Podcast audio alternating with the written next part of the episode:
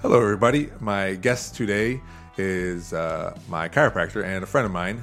Uh, I've been seeing him for quite some time now. I did take a break in there. We talked about that right at the beginning.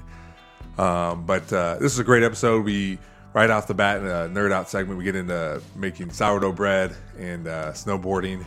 Um, talk about his high school coaching, uh, his dabble in, in uh, coaching soccer, then why he chose um, why he chose co- to go to college and what it was for. Uh, his origin story, as he said, which is pretty interesting on why he became a chiropractor, going to chiropractic school, and of course his uh, um, practice, uh, Rebel Chiropractic. Um, we talk about that and how that came to be with him and his dad.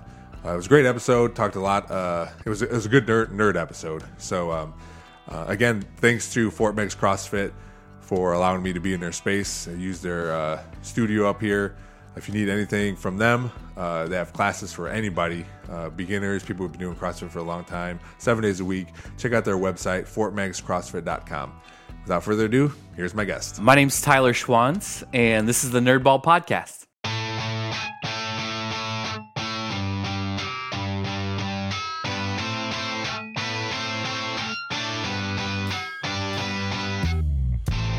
This is the Nerdball Podcast with Lorenzo Melcher.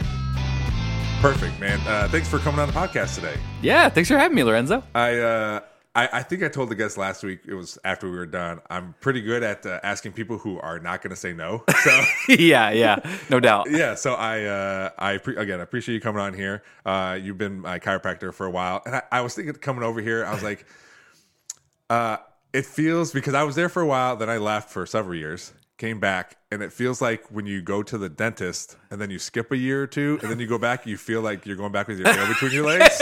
totally. and that's what I felt like. But no one there made me feel like, oh, you're back. I knew it. You know, so I I appreciate that, and you've helped me a lot. Sweet. Like, uh, it started with Andy, Yep. uh, our friend Andy Wright, who's a chiropractor in South Carolina. Yeah.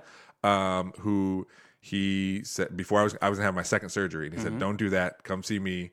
Uh, and he helped me out. Never had a surgery, and then when he moved, I was like, "Oh my god, what am I going to do?" Right. And then he hooked me up with you, and it's it's been awesome. So I so appreciate all the stuff that you've done for me. Thanks, man. I appreciate that. We're still working on one. Uh, it's getting better. I got a new mattress, so that helps a lot too. Yeah. Um, so, but yeah. It's yeah, a big thing, you know. It's like sometimes people a- that people you know ask their chiropractor all sorts of sorts of questions about their bed and their Yeah. their pillow and all that kind of stuff, and I'm like, I don't know, man. Like, you know, find what whatever works for you. yeah. I was going to ask you that, but it isn't really. It, I would imagine what you're doing isn't going to be messed up by sleeping. No, no. What we're doing is far less to do with the the biomechanics of it, and much more to do with like how your brain is processing where your lower back is in space. But yeah, All right, so I would definitely get on that because I feel like um, I feel obviously you're. Um, I compared to me, you're an expert on what you're doing. Yeah. Uh, whenever there's questions, whenever there's any, like you always answer them, and you're like spot on, you're, you you give me an answer, and if you don't know the answer, um, I feel like you would. It's never happened with me, but I feel like, hey, I, I'm not quite sure. We'll adjust you, and then I'll look into it, and I'll let you know next time or whatever. Right. Um, but I never have. I have full confidence. Even my daughter comes to watch. she- She's like wide eyed, like, "What's happening?" I see her face. She's not the only one. oh, I'm sure. um, but the question I ask everybody first uh, is, "What is something you've been nerding out about lately? Something that you're really into? Um, some books, movies, cooking, anything? Something you, you've been doing for years, or something you just started? It just can't be about work. Okay. Something that gets you away from that. This is like the easiest question in the world. Yeah? You you ask somebody who like I don't know. I've been accused of having too many hobbies. Oh yeah, because yeah. I just like have so many interests and so many things. Like, oh man. So what am I doing right now? Yeah. Um, well, I mean, you see around the practice, like I am pretty deep into the sourdough game. I saw those. Yep. yep. Um, so I was up at 3 a.m. this morning, uh, tending to my sourdough. Wait, why, uh, why do you have to get up at 3 a.m.? So you don't have to, but if I don't want it to like take over my entire day and Okay. cut into family time, I do it like 3:30 in the morning. Um, it's just it's all about timing. It's all about timing, Okay. turns, and temperature. If you want to learn something about sourdough, Sure, today, yeah, this is timing, about, turns, yeah. and sour and uh, and temperature. Yeah. Um, so with when I started, when I put my starter into the dough and mixed it up last night, Mm-hmm. I knew that right around six hours later it was going to be ready to be portioned out, okay. and so I made nine loaves this morning. I portioned them out anyway, um, and that just happened to hit right around three thirty this morning. So yeah. So you knew starting it last night. This is what it's Yeah, going to be. I did, and uh, I knew what I was getting myself into, but it's all right. So have Uh, you been up since three thirty? I have. Oh my god! Yeah, is that a normal thing? I took it is yeah on the weekends anyway because Yeah. we're giving away giving it away as like a, a free gift in the office. Okay. Um, I'm having to make lots and lots of sourdough. So, uh, and I say have to, but I really do. Truly, it's weird, but I mean, the I picture- really enjoy it. the picture of you in the office is like Yeah. like you're holding two babies. You know? Yeah, like, I know. it's about as good as it gets. But yeah, I love sourdough. I mean, like I said, I have a million hobbies. So, I mean, I love snowboarding. I just got back from a trip with my brother out Oh, west snowboarding. Is that something you've done since you were little? I started uh, snowboarding when I was 27, which, Okay. by the way, is I'm 37, almost 37 now, and Yeah. 27 is way too old to learn how to snowboard. it's probably one of the most painful ages you can learn how to snowboard. It's just like you need to learn that stuff when you're a kid, so that when Mm. Yeah. you fall, it doesn't hurt so much. But yeah, snowboarding. Well, I, I feel that same way. Um, we so I work at downtown at Glass City, so we have an ice skating ribbon there, Mm. and they uh, people always ask me, "Have you been ice skating? Have you been ice skating?" I said, "No, I'm never going ice skating. I've never been ice skating in my life. I'm not going to start at 38." Yeah, You know, I've seen, timing. I've watched older gentlemen out there fall, and it is not a good time. And I do not, I do not, you know, as much as I like you, I don't want to have to see you a lot. For sure. you know. So, sure. and that's what's going to happen. This guy fell. I thought it was his back. I'm sure his back was sore, Mm-hmm. but he fell al- almost on his leg, which would have broke it. But he fell enough uh, where it like twisted his ankle and his knee. And I was like, I can't. I don't want to do that. So I feel you on that. I don't blame you. I have a scar right here on my head from ice skating. Oh, really? It was like the first time I had gone ice skating ever. It was my it was my first week of college actually. Um, I was just like with all of these new friends, and I was like, "Cool, this is like my college crew. Like Yeah, this is what yeah. I'm gonna." And we uh, we went out to um, I was at Ohio State, and we went out to. Uh, uh, the ice skating rink, and it was my first lap around. And my buddy from New Jersey was like really good, and I was like, "How do you hockey stop? Is it pretty easy?" Oh, He's like, "Oh yeah, it's super easy. Is it easy? You just go super fast, and then you just." I was like, "Sounds good to me." I did like a triple axel, but like horizontally. Oh, yeah, yeah. And then landed right on my face. My glasses broke and spread out over. I was cut right here. Yeah, it was like the, it was it was a way to enter college for sure. Oh my gosh! Yeah, The, the way I knew it wasn't going to end well. I mean, you started the story with a scar, but the guy's just like, "Yeah, you just go fast and then just stop." You're like, well, that doesn't tell me anything. Yeah, that's- and you be the college student, is like, perfect, got Yeah, it. That Awesome. is not how you do it, by the way. so uh, sourdough. Uh, I got into a few years ago. I got into making. I don't do it anymore. Italian bread. Oh yeah. Uh, my in-laws are Italian, so uh, I'd make bread, uh, which is awesome. a lot easier than sourdough because you don't have to have that starter. Starter you know, yeah. Um, and but it was good. It, I really liked it. It is it is fun. Uh, it's also because bread tastes good regardless of the shape it's in. So when there's like weird shapes, sometimes it looks like it's not going to be appetizing, but it's still bread. It's, it's still going still so good. Yeah. Yeah. you can't you can't lose with that. yeah yeah. Um, what what uh, you said you have a bunch of hobbies. What does your wife think of all these hobbies? how, how does she feel about them? Um, she's good. You know, over the years, I think she's like, as long as they don't take away from the family. Mm-hmm. Um, and I think I don't know. A lot of my families or a lot of my hobbies, I try to include in the family, like uh, with the bread making. My younger son, I have two sons. Um, my now six year old, uh, he does like to get his hands in the dough and and get messy. And so like there will be weekends where I don't do it at three in the morning so that he can get involved, or if I'm just making normal normal uh, bread or whatever. Um, but yeah, and then snowboarding. Like I, I took the boys a couple of weekends ago up to do that. That's a dream of mine is to be able to like age with them and like ski with them. They're Yeah. skiing, I'm snowboarding, but I'd love to be able to do that with them for my entire life. I just never really got into hobbies that are like like golf, which would which right now would take me away from the family for like three hours, four hours at a time. Um, yeah, I, I do enjoy doing things with them for sure. Uh, When you uh, do you tend to like stick with these things for a while, or is it like I have a hobby and I'm going to do it for it might be a year or two, and they're like, all right, well that that's done, all right, and then maybe pick it up again years later, or Yeah, whatever, or do you tend I'm, yeah. I, I think I've been both. I you know just because if you have a lot of interest, you don't know if you're truly like interested in it Mm-hmm. until you go all in and you know burn out or like this. The bread thing's been going on for darn near you know three three and a half years now. So I think that's probably a total shift. Yeah. Um, snowboarding the same way. One thing that I'm that I'm interested in is uh, cold plunges. Have you had seen- anybody oh, on I've talk about it. cold plunges? No, I have not, I was like, that's fascinating. Yeah. I'm definitely doing that. A buddy of mine had a uh, 50 gallon, 55 gallon drum from work Yeah. that he washed out and cut the top off of, and he's like, "Come on over." So I was like, "All right, I'll give it a try." I got addicted, so like I got like a hundred gallon just like Rubbermaid thing at my Yeah. house, and I'm like, you know, this is kind of like a low barrier, cheap kind of way to get into it. And if I'm really into it over the summer and everything like that, maybe it'll be a lifestyle change too. So Yeah. yeah, but I love doing that. So I'm assuming, have you like dove into like why people do it or why it's like Oh, yeah. healthy for you? Yeah. And even like all the health benefits aside, like Yeah. I'm sure there are health benefits, but all that aside, I do it strictly just for mental toughness. Yeah? Yeah. Like Okay. I'm sure it's helping my metabolism and my immune system and all that kind of stuff, but it's like slaying a dragon at five in the morning when I go out there and it's dark. And I'm like, I'm the only person. No one's gonna know if I don't do it. I could just say that I did it, yeah. walk back in, whatever. But no, like you get in it, and I like to stay in it for like at least five minutes, but like up to ten minutes if it's like if it's above forty degrees, like ten minutes or something like that. Yeah. I tell you what, minute seven, like this overwhelming peace, like the pain, the coldness goes away, and it's just like peace, and it's just like this is why I do this. So yeah, mental toughness is why I do it for sure. That's probably not one for the, the whole family. Uh, we did it once. they were not happy. They stayed in a total of maybe like five seconds, but that's okay. They think it's cool. Uh, is your family tired of eating sourdough bread? no, they're not. Uh, they're tired of when I do a huge batch bake and none of it's for them.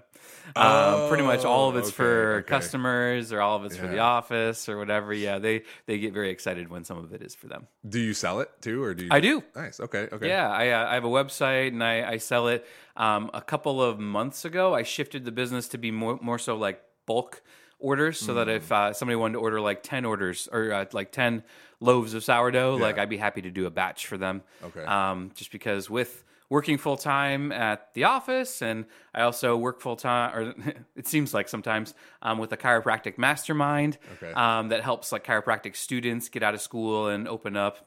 Um, successfully, and So, so you are that? So it's like a mentor, or what? yeah, it's like a mentorship. okay. I'm a mentor in it, and Okay. uh, and so yeah, we travel to schools and we uh, present like, hey, this is our this is our story, this is our experience, these were our mistakes, this is uh, things that you could avoid or things that you should look into, and we try to stay, um, I guess, up to speed on what the uh, what the trends are in the industry. So yeah, so I do that in the office and the and the baking. So yeah, I try to manage my time very closely. So You have I- to. Yeah, yeah, it could take over your life very easily. Yeah. Wow. Um, I can't get off sourdough. I have another question. Keep going. I love Um, it. I could talk the whole time.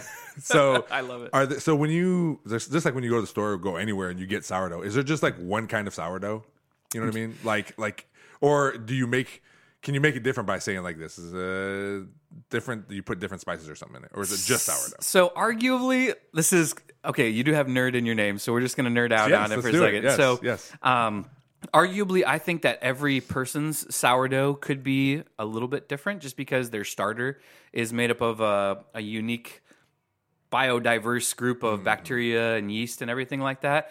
My starter, I keep uh what's called a stiff starter, meaning I I keep it with a higher percentage of flour than water. Um, I travel with my starters so that if I like go out west or if I go to Atlanta, then I'll take that little mason jar and I'll open up and and put it out on the sill overnight, so that I, Ah. arguably I have like bacteria from all over the country that are raising my bread now. So I think that's pretty cool. Yeah.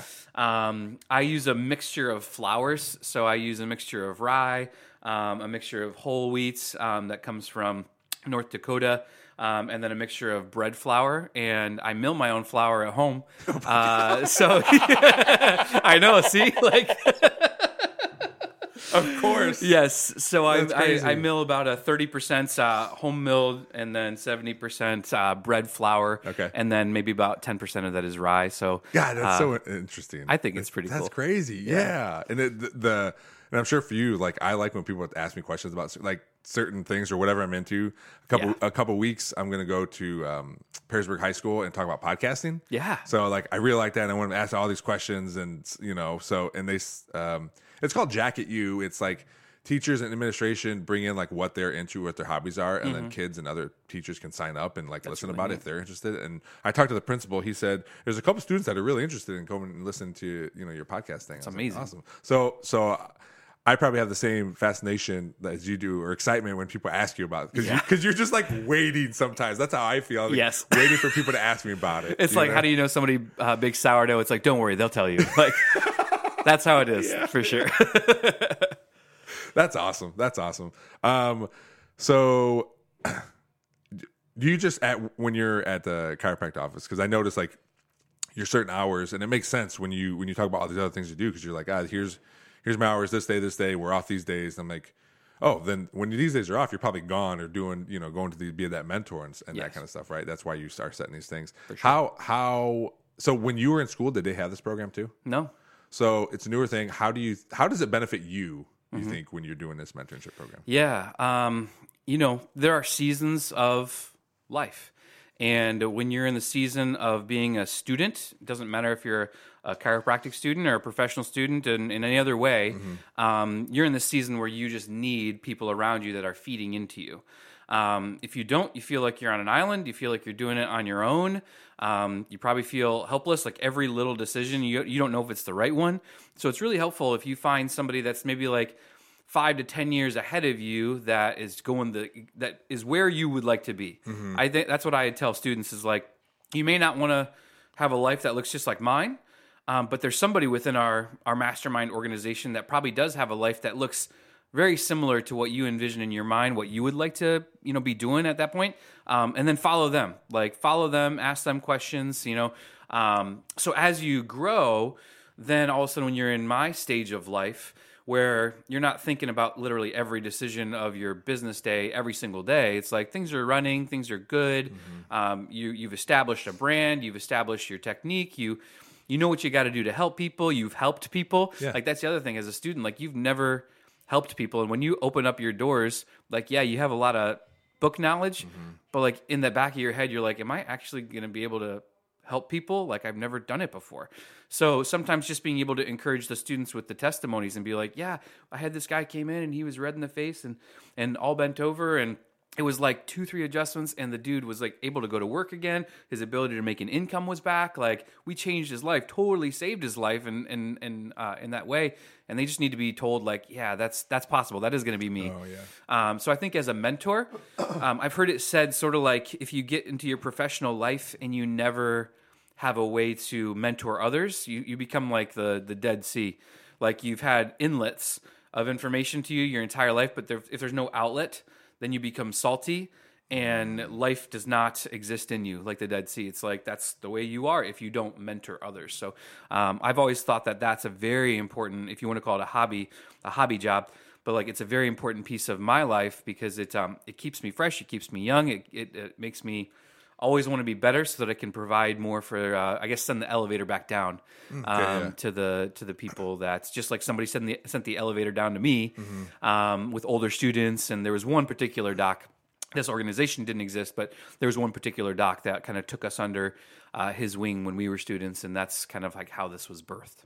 And I think you know your your thing. The it's called masterminds. Yeah, It's, uh, it's called you know- it's called Amped, Amped, uh, but it's okay. a it's a chiropractic mastermind. Yeah, sorry. Okay, so it's it's you know an official thing. Here's what we do, this kind of stuff. But there's a lot of people that's where it's unofficial, right? So you Yeah. like you could have um you could just be at a job and have a supervisor or a boss that's really good at at giving you that information. And sometimes it might not even be like they might not even realize what they're doing. Yeah. But it is a good like mentorship one on one thing that it just happens daily because you're there all the time and you're with them. And it's you know that is a good analogy where people you know get all that information and then there's nowhere like what do you do with it? Yeah. Like you, you feel empty or you feel like you know I or maybe it's the other way like I have all this information no one else is going to have it. You Yeah, know? I don't, yeah, I'm sure some people feel that way too. You know, but Yeah. but they you know to want to help people or even you know th- I think there's way more people doing it than they even you know suspect that they're doing it. And that's a beautiful thing when Yeah. it's just like happening naturally between you know people that are just a little bit ahead of you in whatever you're doing. Yeah, yeah, Yeah.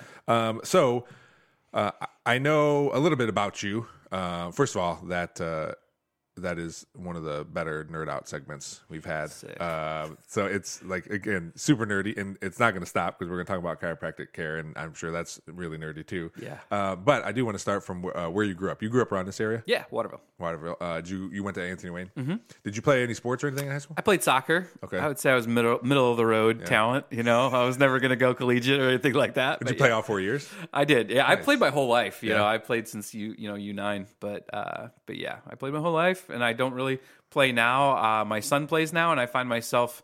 Um, I'm not a coach, but I find myself accidentally yelling, coaching uh, uh, instruction from the sideline, so Yeah. I might have to remedy that eventually. But Does your wife say, "Hey, knock it off"? um, she's like, you should just talk to Brad and see if you can help him out Yeah. and whatever. But yeah, I don't know. We'll see how it goes. As, as someone who's been coaching for a long time, it is one of the most awesome things, especially when they're little kids. Yeah. Because the change from the beginning of the season to, let's say, if it's softball or baseball, six months later is like astronomical. It's and wild. You can see it. You know, I love it. I don't know that I would enjoy it as much when they're older because right now they're just so open to Mm-hmm. everything. I'm like, dude, if you just learn this pullback, like in soccer, if you just learn this pullback, you're going to be a god in, in all of the six and seven year olds. If you can, I, I show them like the spin move, all this kind of stuff. If you Yeah. can learn this, if you can kick with your left foot, you're going to be unstoppable for like a year. Well, you know what's what's best is when when they do get older. That's kind of for me. That's kind of when I envision myself stop stop coaching my own kids. Hmm. You know, because as a parent or as a as a coach, I get so many parents that come up to me and be like, "Hey, can you tell so my son X, Y, and Z because he'll listen to you because we're not." You know, I'm not his parent, Oh. Yeah. right? So there's always going to be that conflict of parent and kids, no matter how good your relationship is. At some point, there's going to be a conflict about something, Mm-hmm. Yeah. big or small, whatever. So I see myself like if Mateo, my son, plays football, like I'm still gonna be a coach, but maybe, but I'm not gonna be like directly his coach. Maybe, Yeah. you know. So I'm I'm. I'm trying to. That's just my life plan. But I agree with you. Like now when they're little, like I think the only reason my daughter's playing softball is because I'm the coach. Yeah. So I'm afraid like if we go, we're playing travel softball for the first time this year. I'm afraid like next year if I decide not to do it, like she'll she'll stop playing. Yeah. But I want her to keep playing because I I enjoy watching her play more than coaching. Right. Yeah, That's right. yeah. But I also like the coaching aspect of it. But if you do get the opportunity, even if you're like, hey, uh, he's six, the season's uh, two months long, you know, even if you want to test it out, I know you're busy doing, you know, growing Mm-hmm. growing bread and that kind of stuff. But like, uh, I always tell the football coaches I always have conversations about parents, and I think every parent should coach at least one time to kind of see what it is. I don't care what age because it's all you can all it's all kind of the same. For But I think if they coach one time, they can kind of feel like. Ah, maybe I probably shouldn't be yelling at. have some empathy too for like what the coach goes through. Yes, yeah. There were a couple years ago, way back before I had kids. So this was at least like uh, I think probably eight years ago. Mm-hmm. Um, one of my best friends that I played soccer with in high school, um, he was like, "Hey, dude, like I'm in a spot. I need help. I need an assistant coach Yeah. Mm-hmm. for like these. I think it was U nine girls." And uh, he's like, "The situation is we had so many girls come out that we had enough for like an A team." And then we had to make cuts, and we had so many come out that we had enough for a full B team Yeah. and then made cuts and still had Oh. enough for a C team. And these girls, Were you the C team? I was the C team coach. They had no no natural talent, no competitive drive. Like I'm talking about picking dandelions, Yeah. skipping, being down like 10, 11 to zero, not caring one bit. Yep.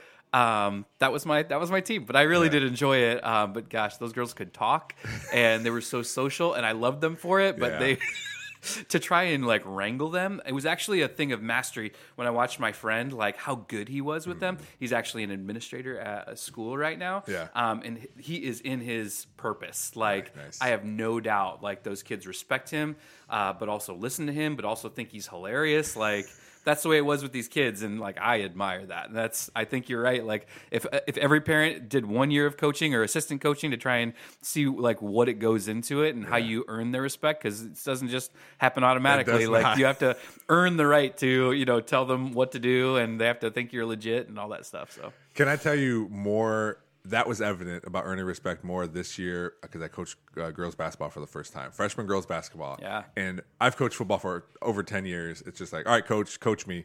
These girls made me like work to be their coach. Like, Yeah. they weren't just going to let me because some of them didn't even know who I was. Yeah. few were in the band, so they recognized me from football on Friday nights. Mm-hmm. But man, it was it was yes, like I said, they made me work, but it just made it like when I finally was able to like be their coach. Yeah. it made it that much better because I knew they like then they accepted me. You That's know, awesome. you know. But yeah, yeah, getting that getting that acceptance is is tough. Yeah. you know, and as little when they're six or seven, they don't know that they're doing that still, Yeah. but it's still part of it. you yeah, know? for sure, the initiation. yeah, yeah. Uh, so, were you involved in anything else in high school, or was it just? Um, I was a uh, musical nerd. Was probably Oh, like nice. my, my biggest thing. Yeah, so I played soccer in the fall, and then I did the spring musicals. Um, so yeah, I was a music man. Yeah. I was able to you know do all that. I did. Uh, I think my favorite one was probably Ragtime. Okay. that was a community theater production, but very emotional, very incredible piece. But um, yeah, Do you do any of that stuff now? um, Not since kids were born, I haven't done uh, any musicals. I think my last show that I did was 1776, which is a pretty awesome, like historical Mm-hmm. musical. Um, I did Les Mis um, right before the boys were born. Um, I do sing at church, so I don't um, do like theater, but I do sing at church about once a month, Okay. which is nice. Yeah. Uh, so do you like? So one of my favorite things is I like I like uh, some music too. I'm not huge into musicals. My Mm-hmm. wife likes musicals, um, but uh, I do like all the kids movies, and they have uh, I like the music in there. Oh, yeah. and and I like Encanto was you know one of the recent ones that came Sick, out. yeah. love that. We watched actually we watched it. It was live at uh, I forget where it was somewhere in California. It was a live performance. Oh, wow. So with all the pe- like actual uh, voice actors and everything doing other stuff, so that was cool. But I I I can never get tired of like watching those little kid movies. Now my kids are a little older; they don't watch them as over and over. When Yeah. my daughter was, I think four, we watched Moana every day. Ooh, yeah. Yes. So, like, but but uh, do your good. do your kids enjoy all those things? All the yeah, music and stuff my, my kids are interesting. Um, they like movies, but I found like weirdly, I don't know. I've never met any other kids like this that Mm-hmm. they're very um, uh, how do I put that? Like they were kind of sca- like they when when the the lava monster came out in Moana, Yeah. like they were very freaked out by Yeah. that, like very scared, like. And they're old, like they were older. I was like, How, "Why are you scared of this? Like, Yeah, this yeah. is no big deal. It's not real." But like, as I watch I'll watch my boys watching something, and their face is just like so like they're feeling exactly what the characters are feeling. So I get it. So yeah, we don't. Um, I guess as far as like the Disney movies, we're just busting into those. Okay, okay. Um, and they they they like them. They like the songs, but still, like I can tell, like I have to reassure them a little bit. I don't know. It's just my boys, and I, I hesitate to be like, yeah, are you just being, are you scaredy cat or whatever? yeah. But like, no, they're. They're fine. It's just, You who they, your it's just who they are. I'm like, Yeah. yeah, that's that's fine. that and it, I mean it goes to show like how good these kids movies are too. Yeah, right? like they connect with them. Yeah, deeply. so, yeah. Uh, my uh, my wife and the kids just watched a few. I think it was probably a few months ago now, but they watched Matilda the musical. I don't know if Oh, you've yeah. seen that or not. Yeah, with the swings and everything. Uh, like man, they they listen to the music. My daughter knows like immediately knows all like all the songs, and it was like pulling teeth to get them to sit down and watch it. And now Yeah. they all love it. They'll Love they'll it. play the music in the car and everything. And Yeah. I didn't. wa- I'm not like I said. I'm not a huge fan of musicals. It wasn't something I I watched, Yeah. but but they like it. And, and now I listen to the songs all the time. So now this, I like the songs. You know, so Yeah, gonna- they're familiar. Yeah, yeah. I, I find it crazy that um like even at school like when the kids learn like the songs to learn all the states like Hmm. and all the continents and like both my boys know all the presidents in order because of a song i feel a little i feel about this big when they're like daddy who's the 25th president i'm like dude i don't know let me look it up and they're they just go through the song until they hit number 25 and Yeah. i don't know millard fillmore something like that but um but yeah like music is amazing for that and for Yeah. for learning so Yeah. they're good at that So w- when you were in high school, um, did you know you want to be a chiropractor? I mean, your dad's a chiropractor. my dad is a chiropractor So Yep. so is that something you knew like right, like fr- like how long did you know like I'm going to be a chiropractor? I did not want to be a chiropractor in Oh, okay. high school. Yeah, in high school, um, um, I don't know that I knew what I wanted to to be. I um, I thought for a while that I wanted to go into musical theater. Actually, I was that serious about it. Yeah. Um, you know, I auditioned at several schools and got offers at several schools, and I thought that was what I was going to do. And then I kind of got cold feet. And as a 17 year old kid, I had to ask weird questions like, "Do I want to have a family someday?" And do I want to work in nine to five? Do I want to live near my parents and all that kind of stuff? As a 17 year old kid, like you don't necessarily know all those answers. Yeah. But I, the way I answered then was like, I think I do want to have like a like a regular like lifestyle, Yeah. not one living in Manhattan or you know the West Coast or London or whatever. And that's that would have been my life if I had gone that route. And um, so yeah, I pivoted. Um, I put in my application at Ohio State because that's where my best friend was going. And I was like, I guess I'll major in biology. I'm good at science, so I just so so even even doing that, you're still like I don't know. I guess I don't know, maybe. Which And- which is sorry to cut you off, but which is every senior's dilemma, right? I Junior know. senior dilemma. It's it's like. And for you to say, like, well, do I want to have family? Nobody's going to say that. You know, very few people, right? Yeah. You know, and but to you, to, for you to recognize that and even make this shift, and then and then still, which is totally normal for everyone, still go to college and be like, I have no idea what I'm yeah doing here. Yeah. yeah i mean now having kids i'm like shoot like should they should they take a gap year after high school? Like that that just wasn't really as common when when I was coming through that when we were coming through that. Yeah. And I'm like, man, that could a lot of wisdom could be gained in a in a gap year of working to decide if you want to make this huge student loan investment before diving in and like knowing, I guess, better direction of where you want to go. But, um, but yeah, as a high schooler, I did not know. Um, and it, honestly, uh, it wasn't until my last year of college that I finally knew my direction because my my degree was I, I entered with biology, very quickly shifted it toward um, health administration, which is sort of like a biology with a business leaning. Okay. Um, and I had the idea that I was going to help to administrate and like run a hospital, Yeah. which is funny where I am now, but uh, I thought I was going to do that. And then, uh, so health administration was the name of my major. And then uh, I eventually took a class called health administration, like the title class. Yeah. Hated it. Oh no. And Wait, so- so and what this- specific? Can you remember specifics? Oh yeah. So uh, so I had to create a uh, I had to create a healthcare system. It was like during an election year, so it was like a buzzword thing. So I had to create my own healthcare system for the state of Ohio. Okay. And I was giv given like a certain amount of money to allocate to um, like take care of people that had nothing and the elderly and um, vision and dental and you know I'm oversimplifying it, but Yeah. basically what I had what my vision was was to totally shake up the entire system because the previous 10 weeks we had learned that that system was broken. Yeah. and that people were being underserved that people were sicker than ever that we were taking more drugs than anywhere else in the entire country and yet we were somehow still sicker that we had better access yet people were not getting well that we were over budget and underserved and it was just like not a good system. So I was like, well, let's totally break the system and do something different. Um, so I created a system that spent pretty much the majority of my budget on um, preventative care, including chiropractic. That was where I came from. That's what I knew. Um, like organic food growth and availability, and like ergonomics and um, like workout facilities in like big Fortune 500 companies, that sort of stuff. So it was like these three prongs, and then like other things that like spouted off of it that took the place of all those other things. Long story short, um, I presented it in front of my class, and you know how class presentations go. Like none of my classmates listened, but I finished up, and they're like clapping. Um, and then my professor was like, "Very interesting. Um, I wish you would have taken it seriously, Mr. Schwanz. And I was Like, in like, front of in front of everybody. And if you want to make like a an all A student like mad, Yeah. like do that, you know. So I like pushed up my glasses and I was like, dude, like I did take it seriously. You taught us that the system was broken, so I thought it would be good to like totally break the system and do something new. Yeah. And he was like, okay, whatever, I can see what you did, but I tell you what, I'm feeling generous, so I'll allow you to redo it for full credit if you turn it in by next Friday. Oh my gosh. And so I was like, whatever. And uh, but on my way out of the out of like the presentation back to my seat, I walked by him, and this is like my origin story. I was like, hey, shame on you, because you got this whole room of college students that could have fresh new ideas, and you're telling us to do the same old tired system that is Yeah. broken in the first place. And I said, I'm gonna help people that can't get help in your broken system.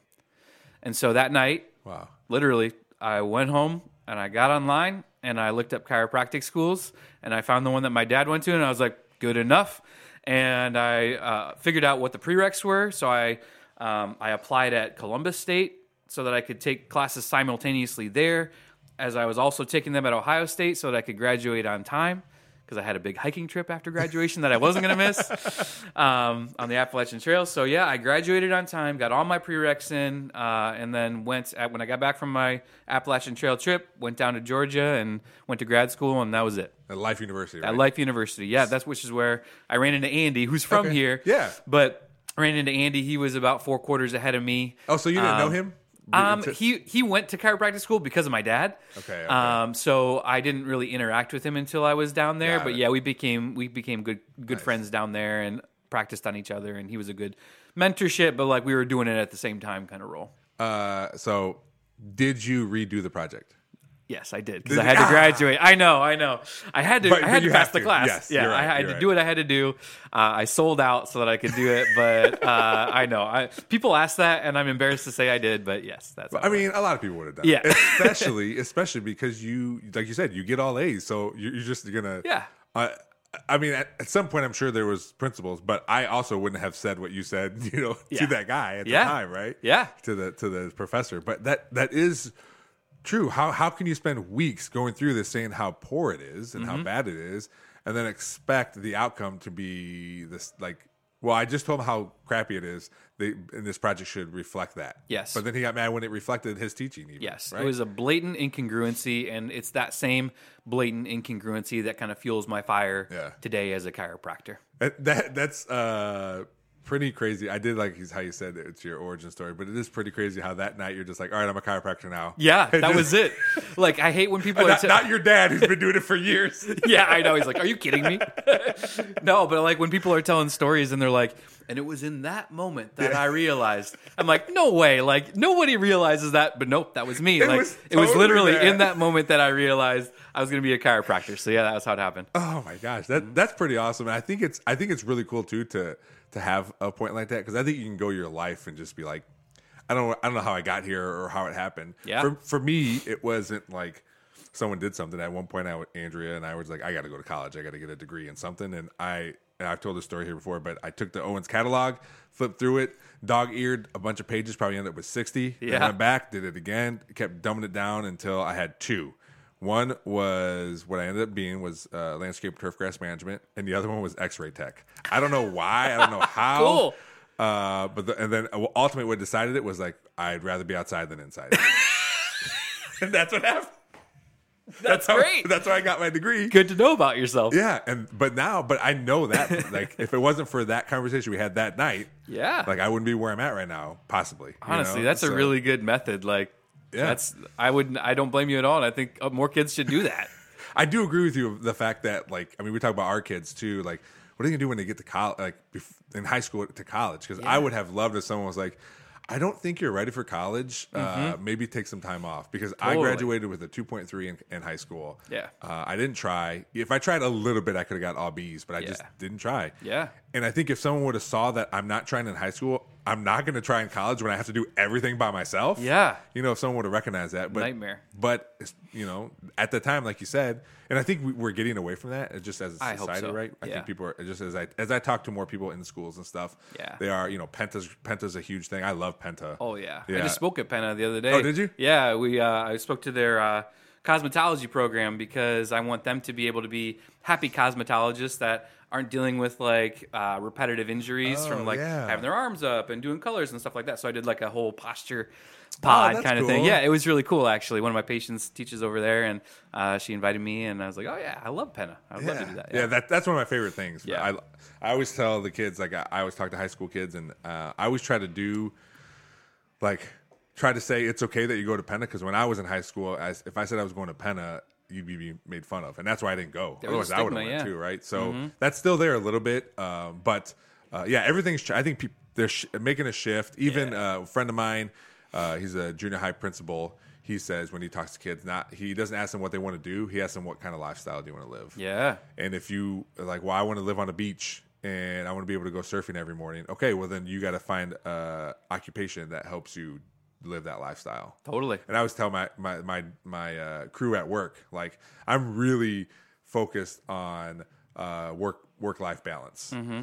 and I I tell them the same thing. Like I want you to come to work happy uh, because you get to do these things outside of work, and you're not here for 12 hours. And because if you're not happy here, Yeah. then you're not going to be happy outside of uh, here, and it's going to make everyone's life miserable. Yeah. So I try to just instill in them like do stuff. There's even uh, so we just hired a crew leader for uh, for my park, and I even told her like, uh, don't be the person who has 500 vacation hours. Mm-hmm. Like, so I'm almost to the point when I take vacations, I have to calculate like, all right, will I have enough vacation? Yeah. Because I value that, and I Yeah. told her like, don't live your life here.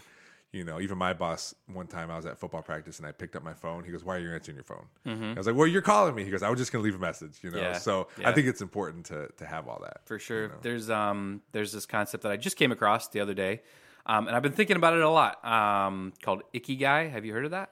Uh, it sounds familiar. Yeah, it's like a Japanese word that mm, uh, uh, it it doesn't mean exactly just this, but it's like sort of like your purpose, and it's like the intersection between like your profession, your vocation, your mission, and your passion. and I've been asking myself like, what are my passions? What's my mission? And for me, with chiropractic, like there is a missional component to it that I can't expect every single one of my employees to necessarily share. Yeah. But I think we do a pretty good job, and many of our employees, like truly, they're like, this person needs to get in because you know their life is totally going to get changed. Like I think instilling uh, a bit of missional mindset uh, for that is important to to any job because there's a million things you could do. Yeah. So you might as well feel like not only are you making a paycheck, not only am I good at this, not only is it fun, but like the world needs this and i'm making the world a little bit better because i chose to get up and go to work today and um, yeah so i've been thinking a lot about that and like where chiropractic fits into that and like my other like hobbies and like uh, and like how to lead i guess how to how to lead my employees my team Yeah. um, in that understanding like they may not have the same exact passions that that I do but how do you lead someone and like make sure that there is that good work life balance and that they're not just um they're not working like we value like work life balance too which is why we always have we work a, a four four day work week um, we work really hard you know for those four days and every weekend is a three day weekend and i think that's a huge benefit for our team and uh, we try to communicate to that that to them. It's like when we're here we're here. When we're away we're away. Yeah.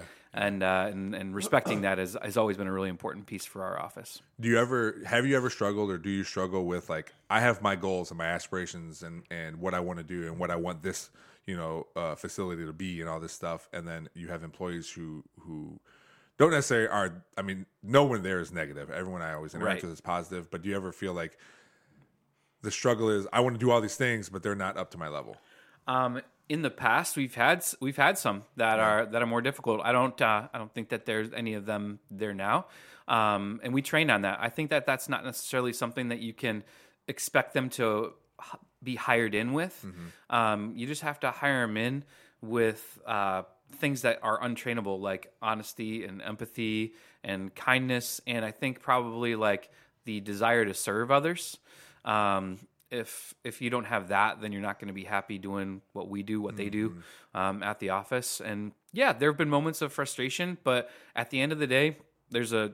I think ever since I read the book, like um, Extreme Ownership, uh, that one by Jocko, um, he told this story where he was like a he's a Navy SEAL, and he was telling the story of um, like boat leaders when they're doing this this training in Hell Week and. Forgive me if you've had anybody on that's talked about this. Like, No, I- no. mine's purely from reading. I don't have any experience, but um, they would have these boat leaders and they would go on these races, and whoever got back first would get a break, and whoever um, got back last would have to go on an extra one. Oh wow! Um, and so it was like the the same team was winning every single time, and the same team was losing every single time. And what he did is he took the leader from the winning boat and put him on the worst boat and took the leader from the losing boat and put him on the winning boat. The teams stayed the same, but the leaders changed. Yeah. And after about three rounds, the the team that had been losing all of a sudden started winning. Wow. And so that illustration is like in me now. It's like if there's something going wrong in the office, it's not their fault. It's my fault. And if it's a if it's a person that shouldn't be on the team, it's my fault for leaving them on the team.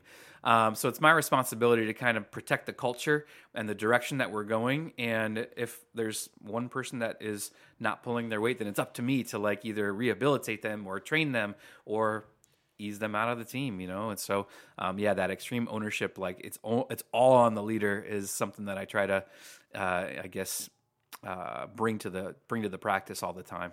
do you feel you can you can share that leadership role with the other two chiropractors that are there Yeah, yeah, um, I do, and uh, it's been it's been a cool way. The way that we've been growing our practice has been different than I think a lot of businesses. I, I just sorry to cut you off, but I just didn't know like um no you're answering it right. I just I didn't know if it was like some offices where they're they're in your building doing what you want to do, but it's like kind of their own thing. You know what I mean? Like uh, the chiropractors, Yeah, because like here, e- even in the building we're at now, there is a person who has the the room over has her own little Mm-hmm. little studio, and she does her own thing there. So I, I know you guys are all one thing. I just didn't know if it was like I got we're all together in this. You know? Yeah, yeah, we're very much all together in it, and um, I think that just happens with like I didn't put out an ad and our chiropractors that we have here didn't like answer the ad and like interview, like having not had a relationship. Like I met uh, Dr. Allison through the mentorship program. Like I mentored her as a student and helped to bring her through the process. And like when she came to graduation, um, she saw a video that I posted online when we were moving to our new facility. Uh, and I said, Hey, and these are, I was just showing around and it was on Facebook or whatever. I was like, These are adjusting rooms three and four. Like, currently, we don't have a doc to fill these, but prayerfully, we're hoping that eventually, like, somebody will come in and Yeah. and and fill these. And she saw that and she said that she was like crying watching it. She's like, those are mine. and she like, you know, emailed me, said, Hey, I want to come and visit. How can I serve your office? And it was like this, how can I serve for free? How can I come up and work for you and do all sorts of different things as a student? Yeah. Um, and in doing so, like when the time came, where she was coming to graduate. I was like, "Hey, no brainer. Do you want to? Yeah. want to come and be a part of our team?" And Yeah. that's kind of how that went. And the same, like similarly with Dr. Dustin, um, I took care of his mom. She had a really great experience with chiropractic in our office. He was at BG at the time, like just as an undergrad student. Yeah. And uh, he was like, "Wow, that's that's pretty amazing. Like this is pretty cool." He came and shadowed a couple times. Went, ended up going down to Life University as well, and like this was the long game. It was like four years later. Um, he eventually, uh, like when it came to time to graduation, we were like, dude, like I've known you since you were like 19 or, or 20, like come on in. So it's a little bit different in the sense where like some businesses that grow and then you need to hire, like I knew those guys since way before they were even like doctors at all. So we're, we're definitely like on the same mission, like pulling, like, like in the same boat, just Yeah, like yeah. stroking all in the same, same unity. So. and and they i would assume being um being you know in charge or being their leader you mm-hmm. know they you kind of they kind of well well one you're a mentor to Right. but they kind of like go with your flow too as opposed to so so if if you're all trying like trying to send out the same message it's a kind of an easy thing to do Yeah, as yeah. far as being a leader I think at the end of the day, like the messaging, it's helpful to come from like one source. yes Um, it- that's a really hard thing. You know, if it comes from multiple sources, it gets muddied, or you know, people have different styles. So um, we do uh, try to like allocate our jobs in different ways, and so um, I do I do a lot of the messaging. Like uh, even if even if Doctor, you know, well, I guess this wouldn't totally be true, but if you if you were seen by Doctor Dustin and you're like, hey, you should come on my podcast, like we might have been like, hey, maybe Doctor Tyler should go out and do the Got it, podcast. okay. Not because I, I'm any better, but just because like I pretty much like am the the messaging Yeah. guy within the practice, like the storyteller. Well, someone. I mean, there's always there could be too many cooks in the kitchen where it's like Yeah. it's no, we're where where it's overload here. There's there's too many people talking. You know, we do have to focus, and I think every company or Yeah. place has that, right? Yeah, for sure. Um. So you we've mentioned Life University several times. Uh, we also mentioned your practice without actually saying it. So we should probably say that. Uh, the name of your practice. Yeah, name of the practice is Rebel Chiropractic, Okay. and yeah, people want to know why we named it Rebel. I have some uh, some friends down down south that they're like, "Hey, dude, like that would not fly down here. Like, how did you name yourself Rebel?" I'm like, "It's not like that. It's not like that." Um, but no, uh, we were previously named Waterville Chiropractic Clinic, and uh, Dad named it that because he wanted to be the town doctor. Yeah. He wanted people to come to see him for anything, like even if it was something that chiropractic could not like fix in that moment. He wanted them to like feel comfortable to come to see him first, so that they could show him the thing, and he could tell them with confidence like what professional they needed to seek. He wanted to be the the advocate for everybody in this small town of Waterville. Um, as we entered into like year 25 of practice, I was like, Dad, like, what's this look like for the next 25 years? Like, are we going to expand someday? Um, what does it look like when you transition out? Like, right now, Waterville Chiropractic Clinic only works if we're only in Waterville. Yeah. Um, so we said we, we should probably do some sort of a rename, some sort of a rebrand. And uh, which, after 25 years of developing a brand, sounds a little bit like suicide. but like, I feel like we did it okay. Um, so, Dad and I, we took a, a retreat. Um, just he and I, we drove um, for a couple hours. We found a little coffee shop just to get out of out of town, just to get some clarity. And we just started brainstorming and writing down on paper like who are our who are organizations that we admire, who are people that we admire, either alive or dead, historical, whatever. And when we looked at the list of all those people, we're like, what do these people have in common? We're like, well, that person stood up for what they believed in um, in the face of oppression. Like that person stood up for people who had no voice. Like that person, you know, led a, a, a colony to become a nation. Like that person.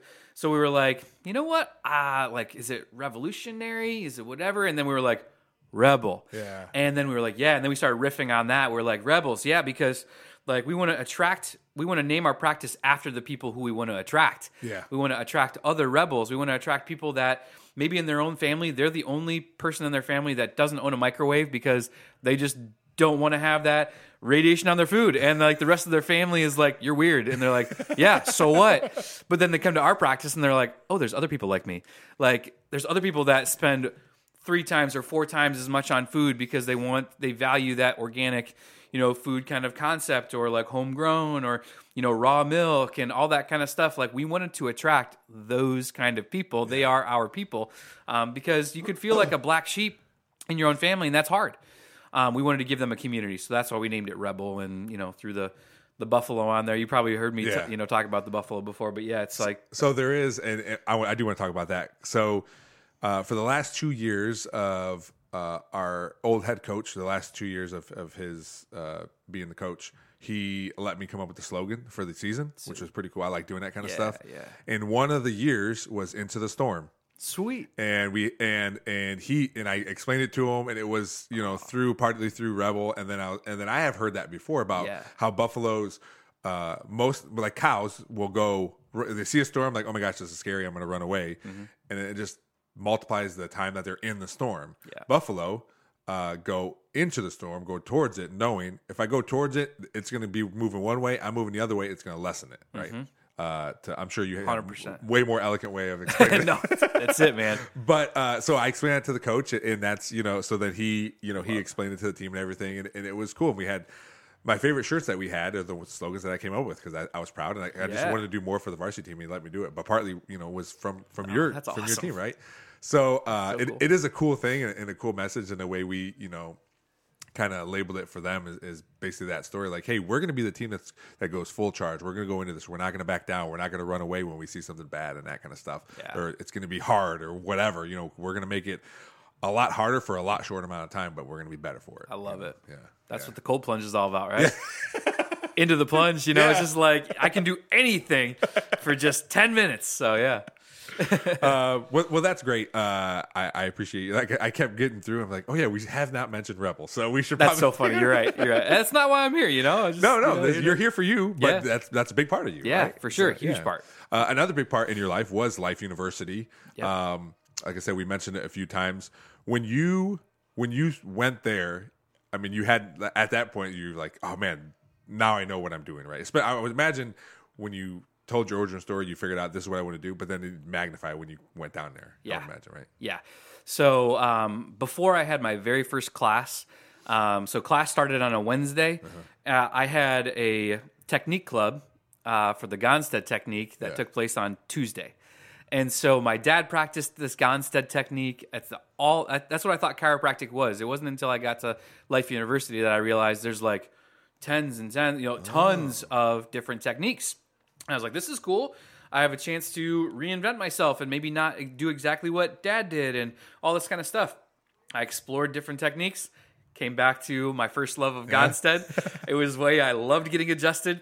It was the specificity of it. It was the difficulty of it. Like everybody on campus, like I'm not joking. Like anybody who listens to this who's a chiropractic student is like, he's right. Um, everybody's like, I would do Gonstead, but it's just so hard Oh, like okay, okay. ah, I would do it, but I can I get success in these other techniques. Like I can I can adjust earlier because it's easier.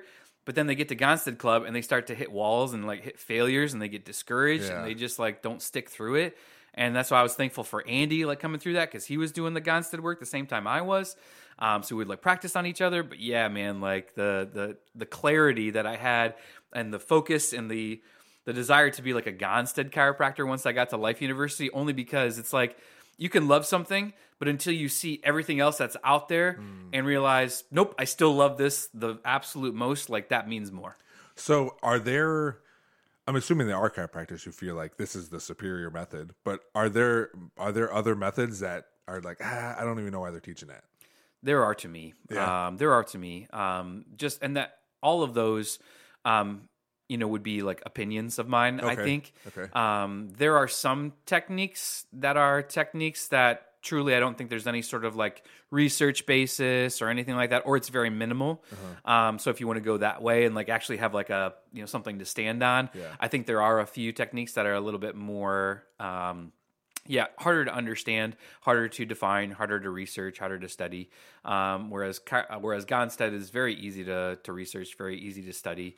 Um, my dad, Well, that too, I would imagine. Like, if it's easier to research and do all that stuff, it's also easier to articulate to your Yes. to your uh, uh, patients, right? Totally. Yeah, like Um, Gonstead is known as an intersegmental technique, meaning um, it, there's like two segments, two spinal segments, one sitting on top of another. And when one becomes misaligned, it puts pressure on the surrounding tissues. Um, you can define it as uh, all these different dysfunctions, whether it's a tissue dysfunction, muscle dysfunction, nerve dysfunction, or maybe even just dysfunction of the organ that that nerve was going to. Yeah. So these are all things that you can measure, that you can see, that you can plug electrodes into and see the functions of. Um, you can even put like a, if you've seen anybody with all the electrodes on their brain, like on Yeah. their on their head, like an EEG, you can deliver a Gonstead chiropractic chiropractic adjustment and see like how it influences and lights up portions of the brain. Okay. So uh, so yeah, that's a that was really important to me when it came to Gonstead. Is like how am I going to actually communicate this to people that know zero about chiropractic at all? Yeah. Like I'm not here to talk to them about like like a lot of this like deep neurological stuff. I just need to at at the end of the day tell like a plumber pipe fitter that comes in to my office that says, "Hey, I'm dying," and I can tell them like, "Hey, I can help you. Like, you got a bone that's stuck, and I'm going to unstuck it." Like sometimes that's that's my lay lecture. That's as that's as complicated as I get for for some some people because that's all they want. That's all they need. All they need to know is like. I'm in the right spot. This guy can help me. He knows what my problem is, and he's going to take care of it as quickly as he can. How do you shake the um, perception that chiropractors are like quacks or Yeah. because for a while it was, I mean, insurance didn't cover a lot of that stuff, right? So Right. how do you how do you shake that? And on the same token, I think part of it is people people have come across chiropractors who think they can anything that's ever been wrong with you they can fix. Right. And and I don't know, we've never had th- that conversation. I don't know where you are on that, but how how does uh, uh, all that just like how do you just get that perception away? Cool. I'm happy to answer both those questions. Yeah. Uh, but the uh, I've always lived lived my life in an attitude like I can't change someone's perspective of every chiropractor or of all chiropractic. Uh-huh. All I can change and all I'm in control of is their perception of me. Okay. So there's this concept of like how you do anything is how you do everything. So I figure if I operate in excellence with everything that I do, then people that experience me as a baker or as a public speaker or as whatever, they're like, he handles himself really well in the community. Like Yeah. he's on this board and has, you know, helped out with this or whatever. Um, he seems like he's living life well.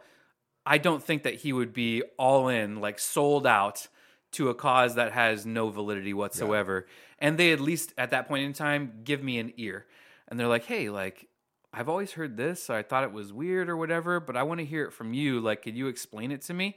And what I find is like at the office, like systematically impregnated with our like our procedures is the education. Yeah. Like nobody gets through the door to get adjusted by me without first committing to saying like all right i'll hear from you exactly what we're going to be doing for you some would call that informed consent at most medical offices informed consent is nothing but a form Yeah. that you check a bunch of boxes and you definitely don't read and you sign and date and it probably says like you're going to die in all these different ways or you could um, our informed consent is active, it is conversational, it is ongoing, it is procedural, and uh, I find that that combats that quackery Yeah. um, kind of mentality, which is dying off, by the way.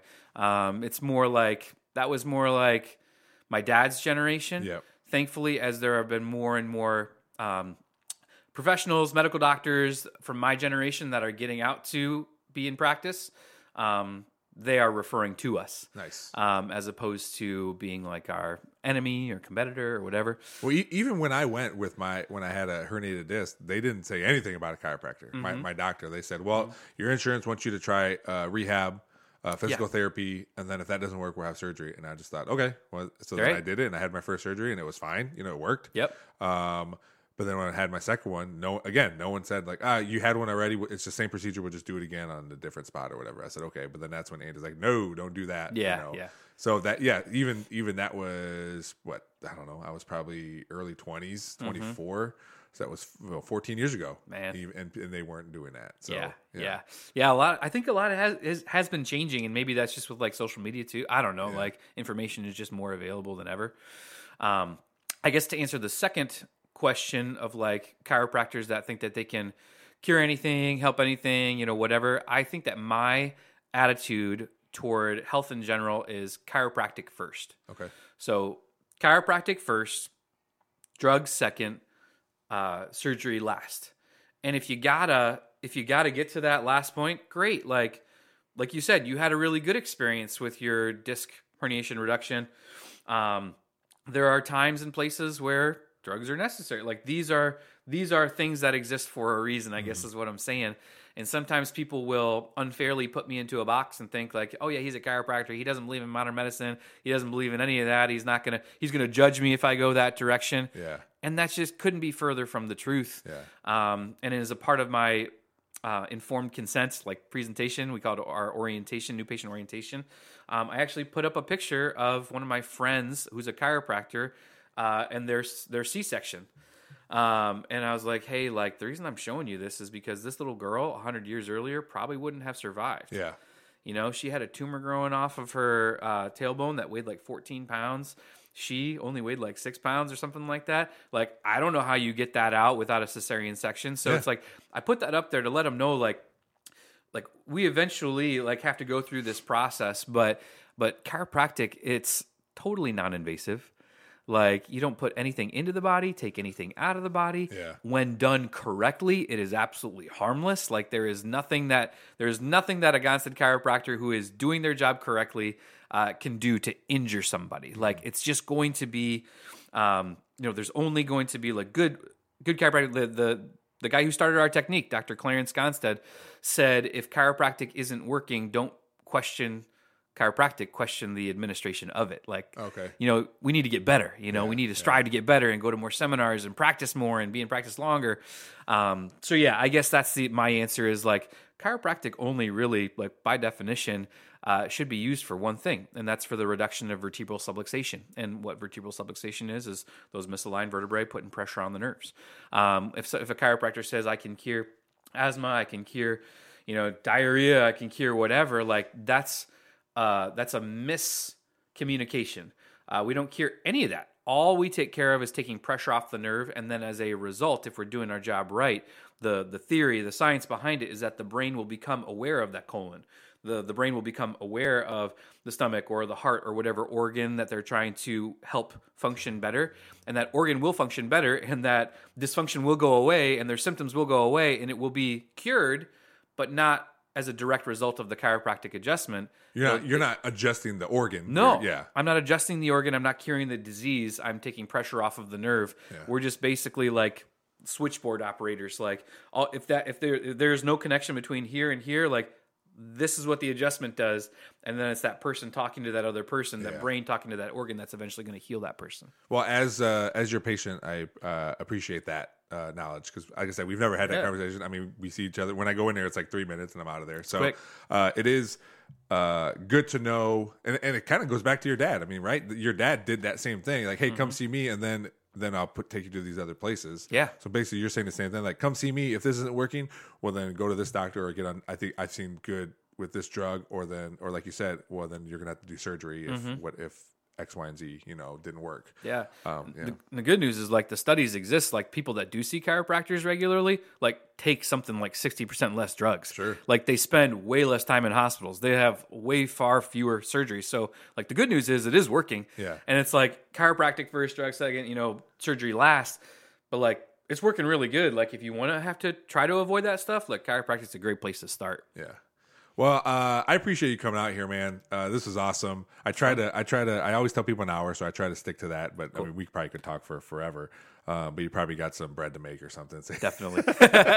uh, before we go, I want to say again, thanks to Fort Meigs chiropractor, Sweet. Fort Meigs CrossFit. uh, for allowing me to use their studio. Uh, they have classes seven days a week. If you have any, if you don't have any experience, they got classes for you. Check out their website, fortmeigscrossfit.com.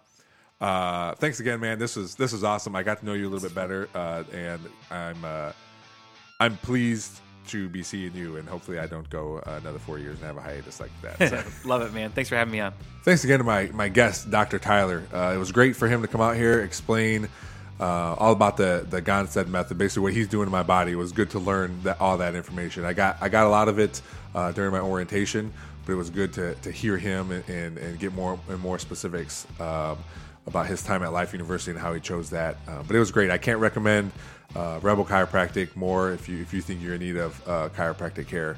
Um, uh, again, before I leave, I appreciate uh, Fort Meigs CrossFit for allowing me to use their space, uh, Cuttlefish Graphics, Perrysburg Junior High STEM Lab, Real, J- Real JP Multimedia, and Big Daddy Graphics for helping out the podcast. Thanks for listening. We'll see you next time.